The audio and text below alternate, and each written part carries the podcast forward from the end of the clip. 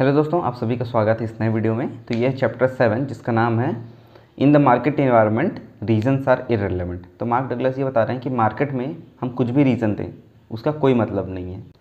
Mark Douglas कहते हैं कि उन्होंने इस चैप्टर का नाम ऐसा इसलिए रखा है, उन ट्रेडर्स को बताने के लिए, क्योंकि बहुत सारे ट्रेडर्स ऐसे हैं, जो ऐसा फील करते हैं, ऐसा सोचते हैं कि अगर मार्केट में जो भी चीज़ हो रही है, अगर उनको उसका रीजन्स पता चल जाए तो वो मार्केट में फ्यूचर में अगर कुछ चीज़ें होने वाली होंगी तो उसका पता लगा सकते हैं।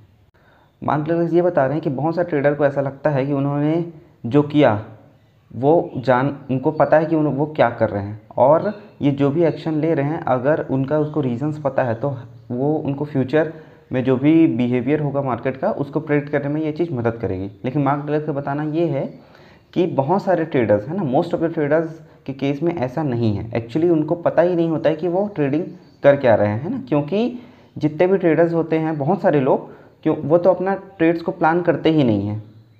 इस वजह से वो जितने भी रीजंस देते हैं ट्रेड ख़त्म होने के बाद कि इस वजह से उन्होंने ये एक्शन लिया, वो सब इरेलीवेंट है। क्योंकि एक्चुअली में मोस्ट ऑफ़ द ट्रेडर्स अपना ट्रेड को प्लान करते ही नहीं है, वो सिर्फ़ रेंडमली ट्रेड्स करते हैं। बहुत सारे traders most of the traders क्या करते हैं, वो स्पॉन्टेनियस या इम्पल्सिव कुछ भी चीज़ होता है और इम्पल्स डिसीजंस के कारण वो लोग ट्रेड लेते हैं। और ट्रेड एग्जिट करने के बाद वो अलग अलग रीजंस देते हैं कि ऐसा हुआ था, इस वजह से मैं ट्रेड लिया। लेकिन क्योंकि उन्होंने ट्रेड प्लान नहीं किया था इम्पल्सिव डिसीज़न के कारण वो ट्रेड लिए थे तो इसका कोई मतलब ही नहीं है वो जो भी रीजंस दे रहे हैं, वो सब इरेलीवेंट है। मार्क डगलस ये बोल रहे हैं कि फंडामेंटली जो भी लोग ट्रेड करते हैं, उनका मेन रीज़न क्या होता है? पैसे बनाना। तो ये करने के लिए ट्रेड करने के लिए उनको एंट्री करना पड़ता है एग्ज़िट करना पड़ता है, कुछ टाइम के लिए होल्ड करके रखना पड़ता है अपने पोजीशंस को। और जब वो ये सब चीज़ें करते हैं तो वो कहीं ना कहीं जो प्राइस मोमेंट है उस पर एक फोर्स की तरह एक्ट कर रहे हैं। और जिस टाइम पर जो लोग ऑब्ज़र्व कर रहे हैं कि मार्केट के बिहेवियर को, है ना, कि ऐसा ऐसा बिहेवियर हो रहा है, उसको ऑब्ज़र्व कर रहे हैं, उस टाइम पर वो एक्चुअली फोर्स अभी नहीं है, लेकिन वो एक पोटेंशियल फोर्स है।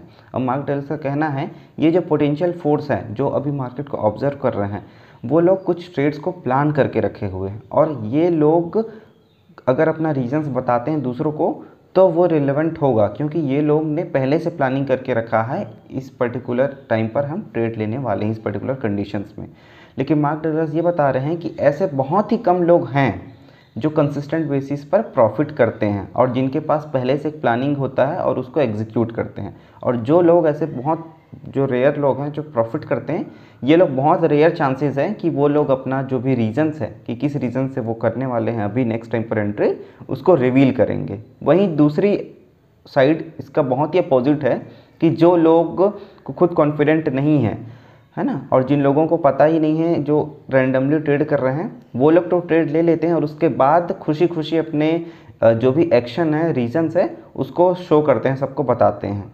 इस उम्मीद के साथ कि कोई तो होगा जो बताएगा कि मैं जो किया हूँ, वो सही है या नहीं है।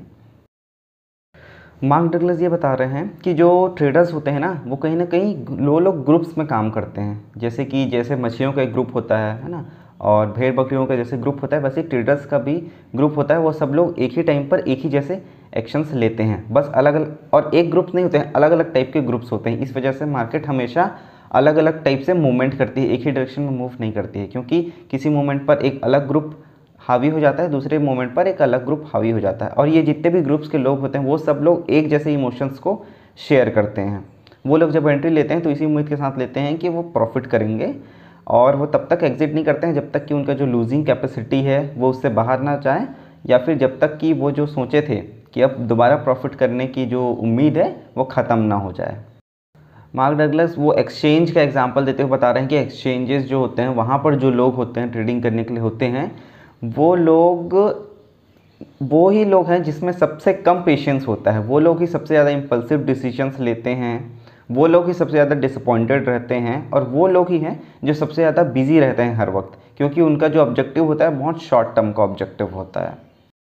तो मार्क डगलस यही बता रहे हैं कि अगर हम, ये जो भी ग्रुप्स के लोग होते हैं ना ग्रुप ऑफ़ ट्रेडर्स होते हैं, जो अलग अलग टाइप के ग्रुप हैं तो किस पर्टिकुलर मोमेंट पर किस टाइप से ये एक्शन लेने वाले हैं? अगर हम उनके बिलीफ को एक बार समझ जाएँ कि किस मोमेंट पर ये लोग पैनिक क्रिएट कर सकते हैं, किस मोमेंट पर ये लोग का फ्यूचर एक्सपेक्टेशंस क्या है? अगर हम ये जो ग्रुप्स क्योंकि सभी ट्रेडर्स हैं ग्रुप्स में काम करते हैं, अगर हम ये ग्रुप्स के बिहेवियर को समझने लग जाएँ तो कहीं ना कहीं हम थोड़ा बहुत प्रेडिक्ट कर सकते हैं कि फ्यूचर प्राइस मूवमेंट किस डायरेक्शन में जा सकता है। नेक्स्ट सब टॉपिक जो है, उसका नाम है वाई डू वी ट्रेड हम ट्रेड क्यों करते हैं? तो इसका सिंपल सा रीजंस बताते हुए ये मार्केट डगलस ये बता रहे हैं। तो बहुत सिंपल टर्म्स में मार्क डगलस ये बता रहे हैं कि हर मोमेंट पर हर एक इंसान जो होता है वो कहीं ना कहीं अपने आप को एक्सप्रेस करता रहता है। वो जिस प्रकार से लाइफ को जीना चाहता है, उसके नीड्स क्या हैं, ये सब चीज़ों को वो एक्सप्रेस करता रहता है हर मोमेंट पर। वो ये बताते हैं कि हर आदमी हर वक्त अपने आप को एक्सप्रेस करता है, उसके जो फुल उसके जो नीड्स होते हैं, उसके जो रिक्वायरमेंट होती है, इन सबको फुलफ़िल करने के लिए खुद को एक्सप्रेस करता रहता है। इसको सिंपल भाषा में ये बताएँ तो बेसिक रिक्वायरमेंट हर एक आदमी की ये होती है कि रोटी, कपड़ा फ़ूड शेल्टर ये सबको पूरे करने के लिए, ठीक है? और इन सबको पूरे करने के लिए क्या करता है? वो अपने एनर्जीज़ को एक्सचेंज करता है कुछ काम करने के लिए। इन रिटर्न उसको कुछ पैसे मिलते हैं। तो अल्टीमेटली क्या कर रहा है कि पैसे के लिए ही लोग काम कर रहे हैं। अब पैसे के लिए काम इसलिए कर रहे हैं क्योंकि पैसा एक ऐसा एक्सचेंज हम, एक ऐसा मीडियम प्रोवाइड करता है जहाँ पर हम पैसे के एक्सचेंज में कुछ हम रिक्वायरमेंट की चीज़ें ले सकते हैं। जैसे हर प्रकार की चीज़ें हो सकती है।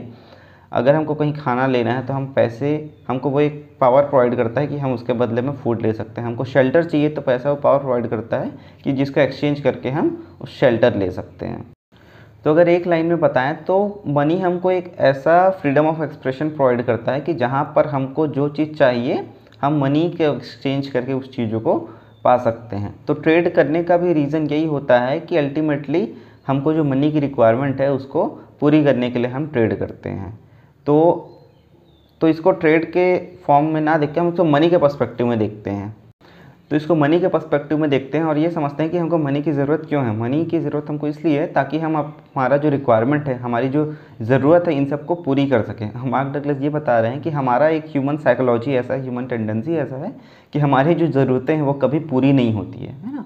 और हमारे बिलीफ में ग्रीड जो लालच है, वो भी एक प्रकार का बिलीफ है जो हमेशा हमारे साथ रहेगा। और इस लालच की वजह से हमेशा हमारे अंदर ये बिलीफ रहेगा कि हमको स्कैरसिटी महसूस होगा। हमेशा हर चीज़ की कमी लगेगी।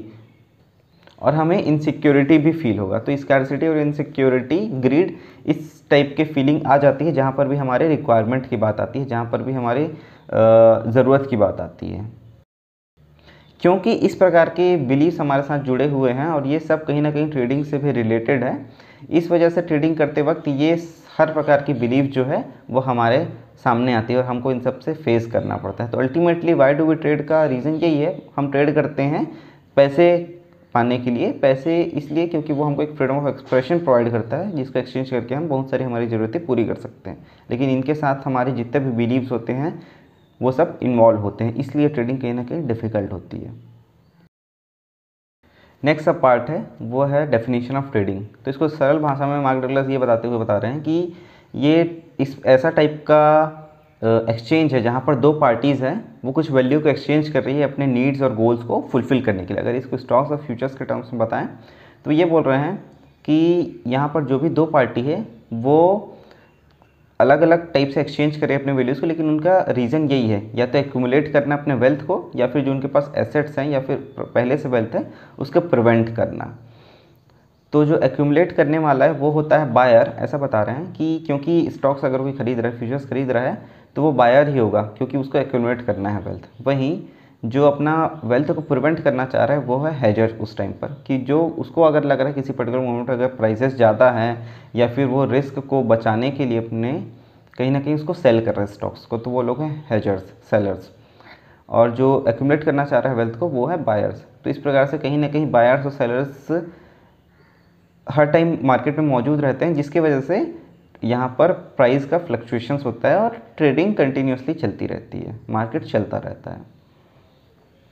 अब ये बता रहे हैं कि हर मोमेंट पर, चाहे वो हेजर्स हो या फिर बायर्स हो, सब एक ही गोल के साथ आते हैं एक्यूमुलेट करने वेल्थ एक्यूमुलेट करने के लिए या फिर वेल्थ को प्रिवेंट करने के लिए। मतलब कि पैसे कमाने के ऑब्जेक्टिव से आते हैं प्रॉफिट करने के ऑब्जेक्टिव से आते हैं। अब किसी भी पर्टिकुलर मोमेंट कौन सा ही होता है, ये डिपेंड करता है कि किस साइड जो पोटेंशियल फोर्स है, वो ज़्यादा है। हम किसी भी मोमेंट पर ये सेलर है बायर का बिलीफ गलत है, ये नहीं बोल सकते क्योंकि दोनों का बिलीफ की रिक्वायरमेंट है। अगर दोनों के बिलीफ उस टाइम पर प्रेजेंट है, तभी वो ट्रेडिंग पॉसिबल है कोई सा ट्रेड अगर पॉसिबल होगा, जब एक इंसान बिलीव करेगा कि वो ऊपर जाएगा, दूसरा इंसान बिलीव करेगा, वो नीचे जाएगा, तभी कोई सा ट्रेड पॉसिबल है। इसलिए दोनों प्रकार की बिलीफ की ज़रूरत हमेशा रहेगी मार्केट को। कुछ एकेडमिक कम्युनिटी ऐसा बिलीव करती है कि जो मार्केट है वो काफ़ी ज़्यादा एफिशिएंट है, जहाँ पर ट्रेडर्स को पता है उनको कि क्या बिहेवियर करना है, उनको क्या एक्शंस लेने हैं। और वहीं दूसरी तरफ़ ये भी, ये कम्युनिटी ये भी कहती है कि मार्केट जो है वो रैंडम है। तो ये दो बातें काफ़ी ज़्यादा कॉन्ट्राडिक्ट्री है, क्योंकि अगर कोई चीज़ रैंडम है, वो चीज़ एफिशिएंट नहीं हो सकती है। और हम भी इस बात को जानते हैं कि मार्केट का जो बिहेवियर है वो कम्प्लीटली इरेशनल है और कम्प्लीटली रैंडम है। हमको पता नहीं है किस डायरेक्शन में मूव करेगा और कब कब तक मूव करेगा और कैसे मूव करेगा। तो मार्क डगलस फाइनल वर्ड्स यही बताना चाह रहे हैं कि ऐसे जो अनस्ट्रक्चर्ड इरेलीवेंट और रैंडम इन्वायरमेंट है, यहाँ पर हमको रीजंस को जानने की ज़रूरत नहीं है। वो ये बता रहे हैं, अगर हमको यहाँ पर कुछ फ्यूचर प्राइस मूवमेंट को प्रेडिक्ट करना भी है तो हमको क्या रीज़न्स है किस वजह से मार्केट ऐसा बिहेव कर रही है इसको जानने की ज़रूरत नहीं है बल्कि ये जानने की ज़रूरत है कि कोई सा भी एक्सटर्नल इन्वायरमेंट है एक्सटर्नल फैक्टर है उसको किस प्रकार से आ, उसका बिहेवियर किस प्रकार से हो रहा है मार्केट में जो लोग पार्टिसिपेट कर रहे हैं वो लोग उसको किस नज़रिए से देख रहे हैं हमको इसको जानने की ज़रूरत है। हमको ये जानने की ज़रूरत है कि कोई सा भी एक्सटर्नल जो भी इन्वायरमेंट में कुछ चीज़ होगी उसको जो ट्रेडर्स पार्टिसिपेट करें मार्केट में, वो किस प्रकार से परसीव करेंगे उस इन्फॉर्मेशन को?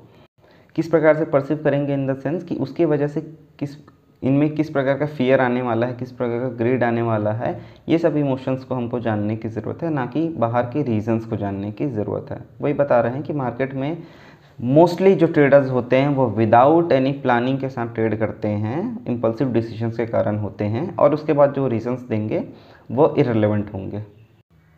तो ये चैप्टर यहीं पर एंड होता है। तो बस यही बताना चाहते हैं कि मार्केट में कोई सा भी रीजंस अगर कोई सा दे रहा है टिपिकल ट्रेडर तो इरेलीवेंट है। ये तब तक इरेलीवेंट है जब तक कि वो अपने ट्रेड्स को प्लान ना करे। अगर प्री प्लानिंग के साथ आ रहा है, तभी रीजंस रिलेवेंट है। लेकिन मोस्टली जो ट्रेडर्स होते हैं, वो प्लानिंग के साथ नहीं आते, इसलिए उन सब के वो कुछ भी दें, वो सब रिलेवेंट है। चलिए मिलते हैं नेक्स्ट चैप्टर में। वीडियो पसंद आए सब्सक्राइब करें चैनल को, वीडियो को लाइक ज़रूर करें।